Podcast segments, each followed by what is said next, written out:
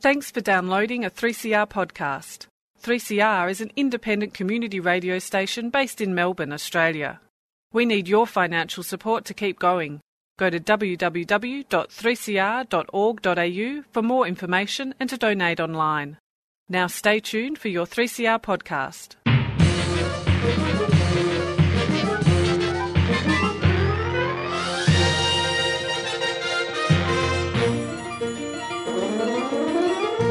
Welcome to another episode of Lost in Science. It is another half hour of science on your radio, and we have here today myself, Chris, we have Claire, and we have Manisha. Welcome to the show. Yes. Manisha, what are you telling us about today?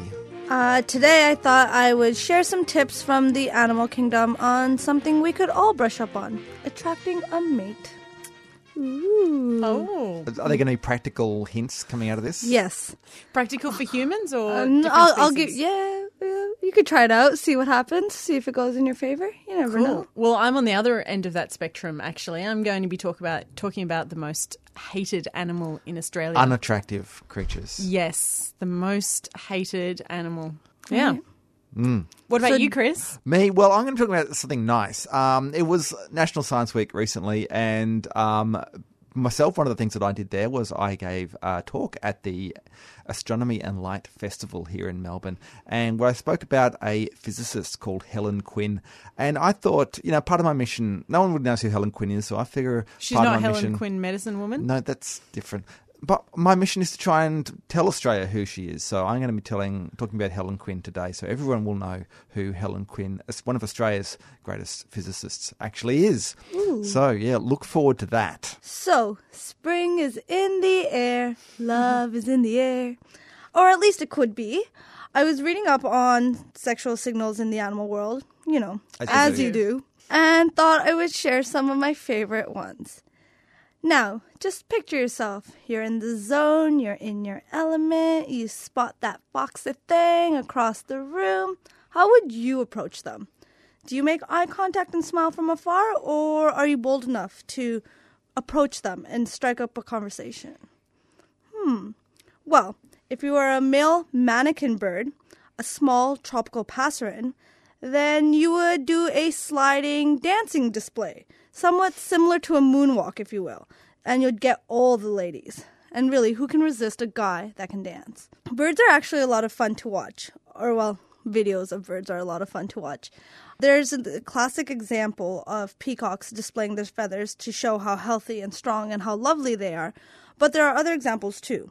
If you are a male bowerbird, you would collect brightly colored objects, often blue objects, and decorate your nest, hoping that a female would approve and come into your love shack. Bowerbirds are small forest birds, and the type of forest ranges. So they nest in rainforest or eucalypt forest or even in shrublands.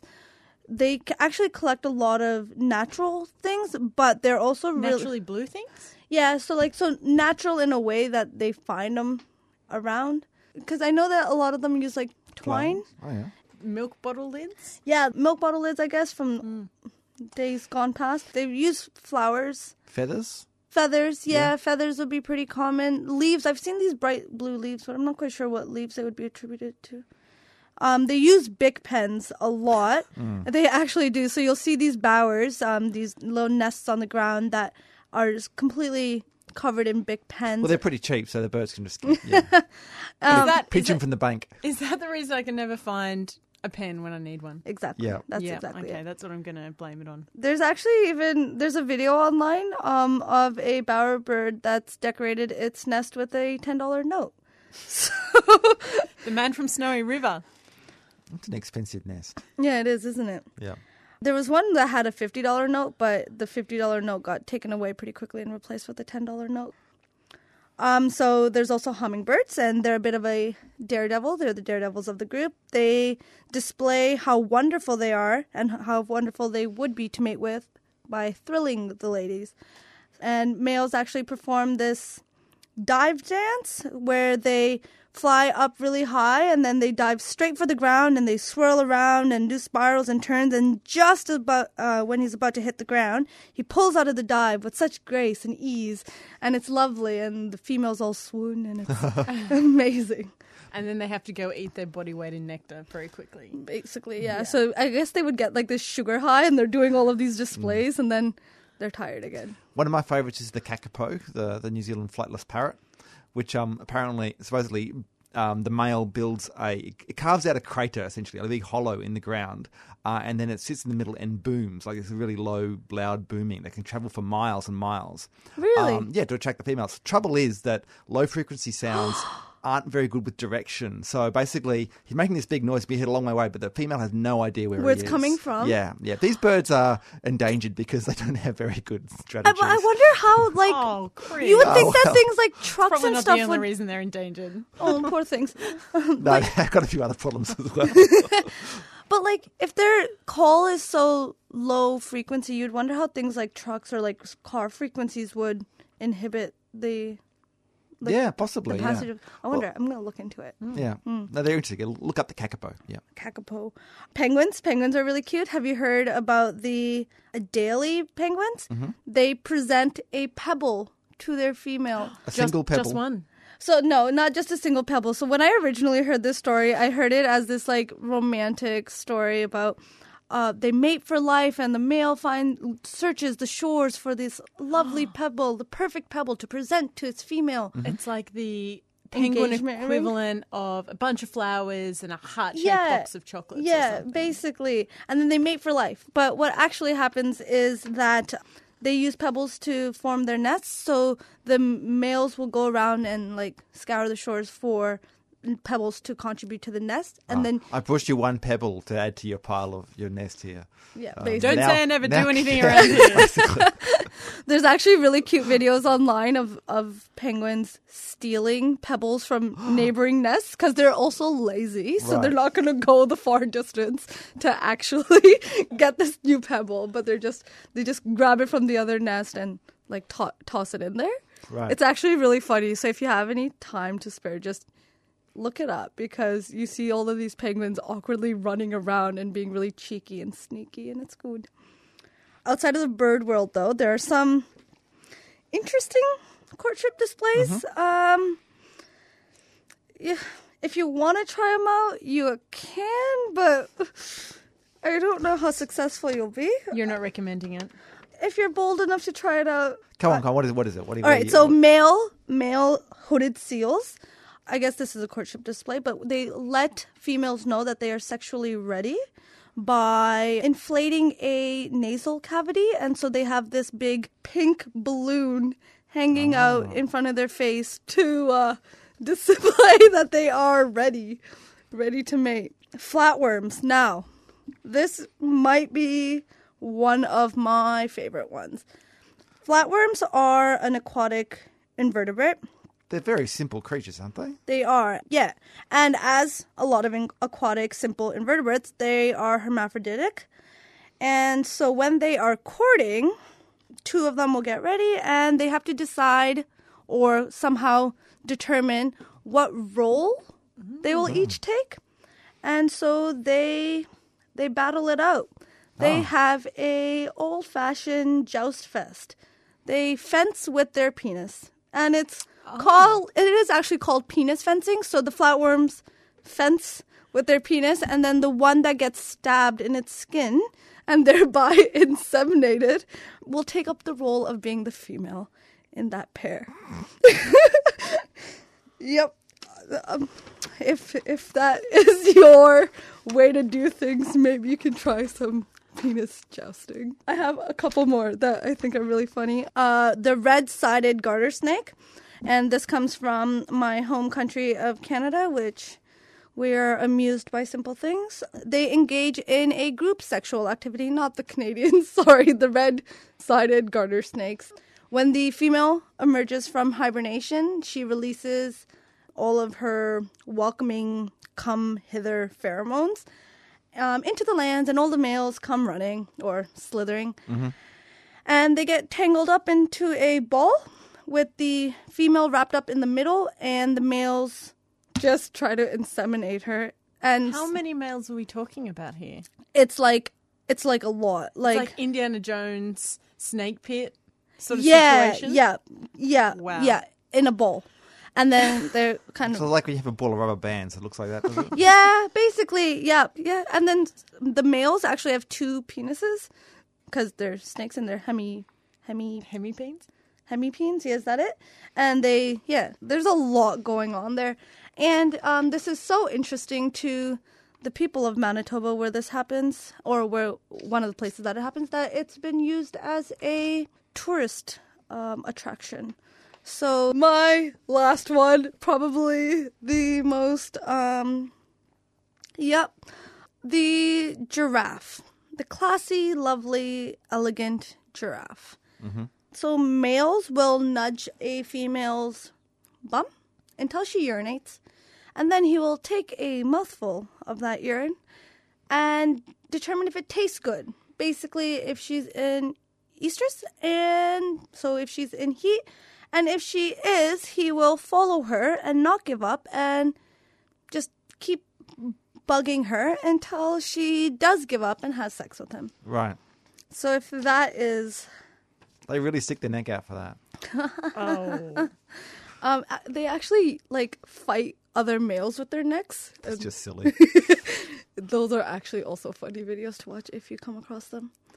Um, yeah. So, anyways, those are just a couple of uh, examples of what work what works out there in the animal kingdom. So, if you feel like you've run out of all options, Manisha, maybe not, you should. pro- probably not the best advice for the rest of us, but interesting nonetheless. Uh, hey, if you need to brush up on some, te- some technique, those are just some examples. If you f- so feel the need. So I've just got back from Kakadu National Park. Um, yeah, it's an amazing place from a scientific perspective, environmental and a cultural point of view. But there was a certain animal there that was very visible and very unwelcome in the park. Bufo dum. marinus. Ooh. The cane toad. yeah. Probably the most hated animal in Australia. I don't know. What do you think? Well, the um the common myna or the Indian myna has been voted as one of the It most has hated quite pests. a following of haters. It does doesn't have a lot of haters, Yep, yeah. yep. I I think like maybe you can mosquitoes divide get us. hated, Oh, mosquitoes? Yeah, that's true as but well. I think that's common anywhere. yeah. Yeah. But there's just something about the cane toad that sort of just produces a vitriolic hate among Yeah. Australians, Mm. especially Queenslanders, Northern Territorians, who have to put up with the cane toad. Mm-hmm. And this hate is with good reason. They're extremely poisonous if eaten in any of their life stages as tadpoles, toadlets, or adults. In Kakadu, this is really bad news for the animals, mm-hmm. big and small. In fact, a ranger mentioned to me that if a juvenile crocodile, say about like two meters long, eats a cane toad, the chances are that it's gonna like it's gonna die. Ninety-five percent in ninety-five percent. Well, one cane time. toad. Yeah. 'Cause two meters maybe a juvenile crocodile. That's, that's pretty big, really. It's pretty big. That sounds big. It is. It is. It's not the biggest crocodile out there. No. But it is a well established crocodile, Yeah. one cane toad. That's Wow. how poisonous they are. Hmm. And cane toads outcompete native frogs for food and resources. They can carry diseases infecting local frog populations as well. Yeah, you'd, you'd be hard pressed to find a more loathed animal. Do they have any redeeming features? Um, not to my knowledge. now, most people know how they were released. In, They were released into the Australian ecosystem as biological control for sugarcane beetles. It wasn't actually the adult beetle that they were supposed to be controlling, but up to 15 different beetle larvae. So these beetle larvae burrow into the roots of the cane sugar and destroy the plants. Mm-hmm. They ruin crops, destroying livelihoods and the industry, the sugarcane industry in general. Now, in the early 20th century, the chemicals that were available to combat the beetles were pretty nasty. They stayed in the environment for a long time. So scientists start, started looking for biological controls mm-hmm. instead of using these chemicals. Their, I guess, idea was to find something that was going to be less destructive. Enter the cane toad. Mm. Can you see the irony here? Did they do a lot of testing beforehand? No, they did not do a lot of testing at all. A man named Reginald Mungomery was convinced that the cane toad was a solution to the problem. In 1935, he transported about 100 cane toads from Hawaii, where they had been introduced, but originally they're from South America, to Gordonvale, Queensland, which I think is in the north of Queensland. Is that right? Something like that. Yep. And there they were bred um, until their numbers reached about 2,500, and they were released into the wild after that. About 2,500 were released Right, into the wild from a stock of 100 cane toads. And in less than two months, the number of toads had increased 24 fold from the original 100. So Reginald's probably feeling quite happy. Thought big success. Reginald's feeling happy, yeah. I mean, when you think about it, every female can lay a clutch of 30,000 eggs in one go. So that's why it doesn't take long to reach 24 fold times the amount that you had to Right. begin with. God. Yeah, it's crazy. But before you start blaming Reg, just remember he was not alone in thinking this was a good idea. It was backed by supposed peer reviewed journals, Australia's peak scientific bodies, the federal government, and the Queensland state government who hmm. he worked for this decision. But there were a couple of conscientious objectors to the idea. A man named Roy Kinghorn was one of them, a Yep. naturalist from the Australian Museum, and another man who was a New South Wales government entomologist or studier of insects, as Yep. you will. Um, and his name was, wait for it, Walter Froggatt. So he was biased. He was clearly on the side of the other frog. He was on the side of the frogs. Yeah. Froggatt. Yeah, Yeah, okay. absolutely. He said he was an entomologist, but really he was on the frog side. Right, right. Yeah, Froggatt, for one, had a lot of experience as an entomologist. Mm-hmm. He'd worked with pest species around the Pacific Islands and Solomons and also in Vanuatu.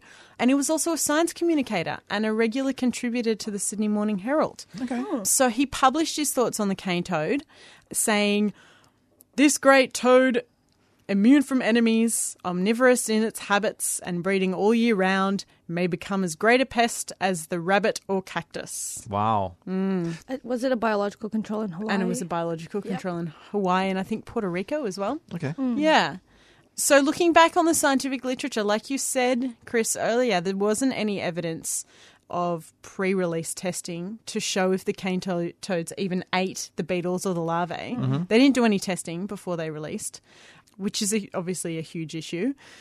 As the beetles were an Australian native species, unlike the ones in Hawaii. Oh. Yeah, so there were different species of beetles that they were. Right. that I'm were sure looking I've at. seen cane toads eating cane beetles, though. That sounds like some qualitative evidence. I've, I've seen them at the back of, and out in you know the backyard kind of thing.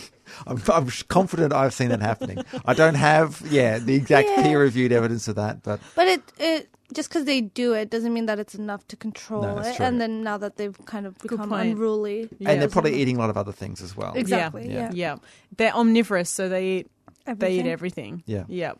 Yep. And yeah, there was no risk assessment done to look at the potential damage that these animals would cause due to the effects of their poison. Mm-hmm. So even if they were eating all of the cane beetle larvae, maybe the the fact that they were poisonous was were going to outweigh that that Right. potential benefit. Yeah, anyway. exactly. Yeah. Hmm. So that was 1935. It wasn't until 1975, 40 years later, that the first survey on the impact of cane toads was published. And then CSIRO started studying the effects of cane toads 20 years after that. So, yeah, it's only been quite recently that we have started to study the effects that cane toads have had How on the ecosystem. How soon did it, like, did the population grow 24 fold? Was that, That was in right away? two months. oh, right. Yeah. Wow. Yep. So it's been 80 years since the introduction of cane toads. And next week, I'm going to talk a little bit more about what we know. You know, the 2015 state of affairs of the cane toad Wow. What we can do about it? and what we can do about it. Great. Yeah. Is there anything? Is there? Is that a hopeful? I hope you can um, tune in next week. Anisha. Okay, yes, you are listening to Lost in Science. My name is Chris, and let me ask you: Have you heard of Helen Quinn? um, no. wish she's she's not the medicine woman. No, she's not the medicine woman. Look, I'm gonna I'm just gonna jump right in and, and, and explain who she is. Helen Quinn is an important theoretical physicist who came from Melbourne and has now made it big overseas. Go Helen. She's not really well known because a lot of her work is kind of out on the edges of our current knowledge of theory and particle physics. But some of the stuff she's done, you know, is, is fairly it's fairly well accepted things. Um, people are testing. it, Maybe explain dark matter if it's proven to be right. Um, we're talking should be should be pretty well known when it's when her particles and stuff are discovered. So just, just you heard it first here. Yeah. Mm-hmm. yeah. So yeah, so Helen Quinn is, like I said, she's a theoretical particle physicist. She was born in Melbourne in 1943, but did most of her work in the United States. She moved there in 1962 with her family, but she'd already been studying at Melbourne University. Now, I should point out this was actually a difficult time for, for women in physics. And not that it's great for women in physics now, we're kind of still facing a lot of gender imbalance. I think you're looking at normally between 10 to 20% still of, of physicists are women. So it's, the numbers are fairly low. But at the time, there were fewer than 2% of physicists were women. And in fact, um, to give you an example, when Helen Quinn was studying at University of Melbourne, she had a cadetship from the Bureau of Meteorology, and that's kind of what was paying for her, her studies. And one of the conditions of that was that when she graduated, she had to work for them and she wasn't allowed to get married for three years because the Australian government at the time did not employ married women. So this is kind of the the really overt discrimination that they used to have in those days. So yeah, not good. But fortunately, she left the country, didn't have to deal with that. She went to America. She went to um, the family moved to California because her father had a job there, and she shopped around at the different universities to see which one would give her the best credit for her course. And she found Stanford University was the one to, to go with, and which was good because Stanford University was a good place to be studying particle physics, which is what she did. Why was it a good place to be studying particle physics? There was a lot of research being done there, a lot of lot of good people, a lot of smart people. They were building their own accelerator, the Stanford Linear Accelerator. Would um, that have been one centre, I of the one of the first accelerators being Uh, built over there? Or? It wasn't one of the first ones being built. There were some other ones that, are, that pre were pre-existing. It was kind of being built while she was studying there, doing her PhD. But yeah, it was sort of a happening place. At the time, yeah, this was in the 50s and 60s. They were discovering a whole lot of new subatomic particles. So the subatomic particles, I mean, are the ones that are, as the name suggests, smaller than an atom. So you know, you have your protons and neutrons and electrons and those sort of things. They're finding a whole lot of other ones that they were basically making in these particle accelerators. There was pretty much, I think, over 150 of them, and they called it the particle zoo because yeah, no I one knew what it it. was. It was yeah, it was, it was pretty crazy times for the experimentalists, and the theorists then had to kind of figure out how it all how it all worked. So yeah, Helen Quinn. Uh, well, Helen Arnold was her, her surname originally until she married Daniel Quinn, who was another physicist. They got married in 1966, so both PhD students together. He was an experimentalist, which apparently is fairly rare for theorists and experimentalists to mix to that extent. There was a, Sound like a match made in heaven. it, you might think it is, but they tend to operate fairly separately. So the you know the the theoretical physicists in especially in particle physics, they kind of go off on their own and they sit in rooms and they write on blackboards and they do all this kind of work with equations. Whereas the experimental physicists, they work in big teams on big machines, and yeah, they don't they don't necessarily deal with each other a lot. opposites attract. Well, um, there was a there was actually a book that was published in well, it's a while ago now, 1998, by um, a woman called Sharon Traweek, and she was an anthropologist who um, decided to study the high energy physics community to look at the anthropology of a professional community in um, you know in Western civilization.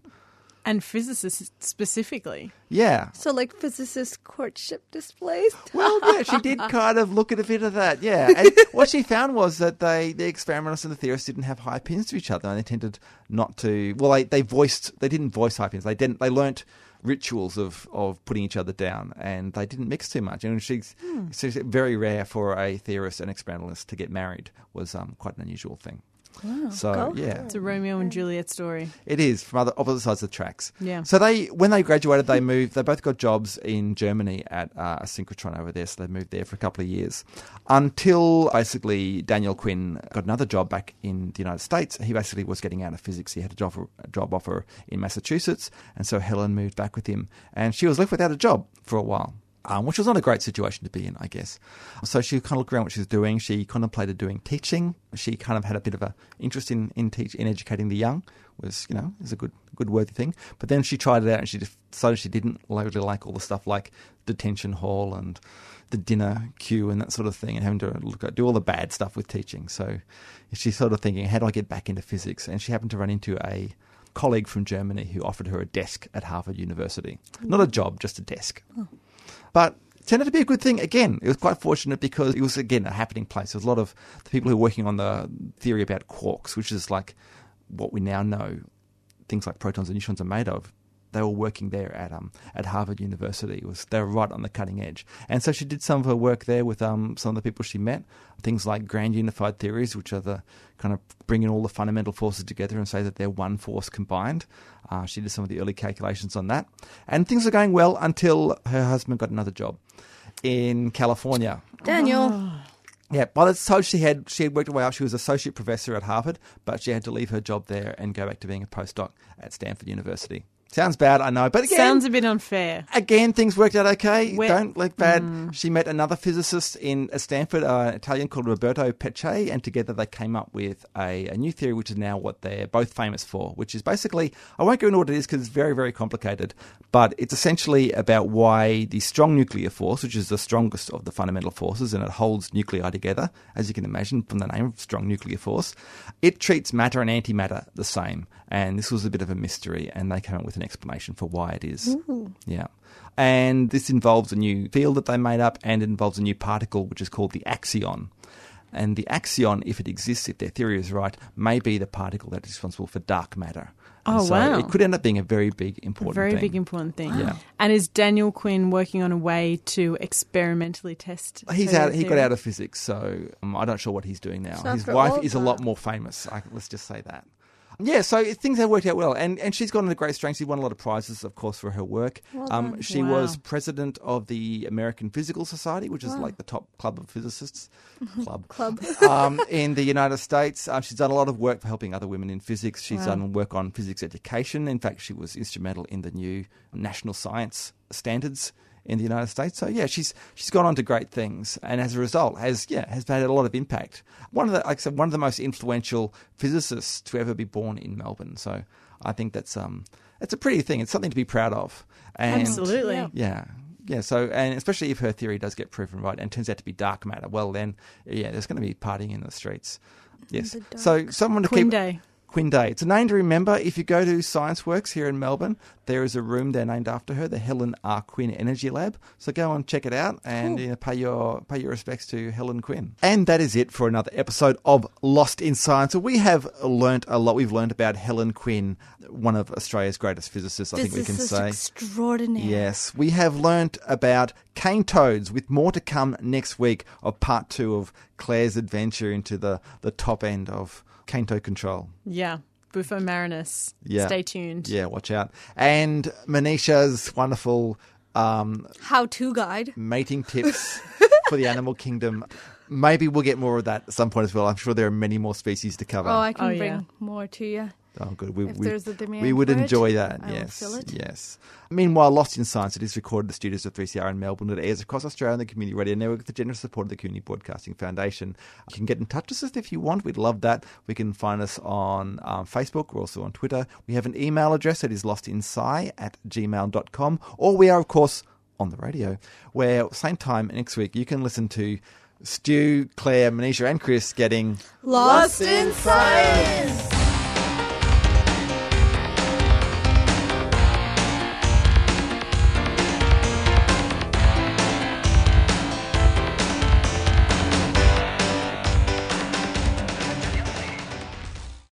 Thanks for listening to a 3CR podcast.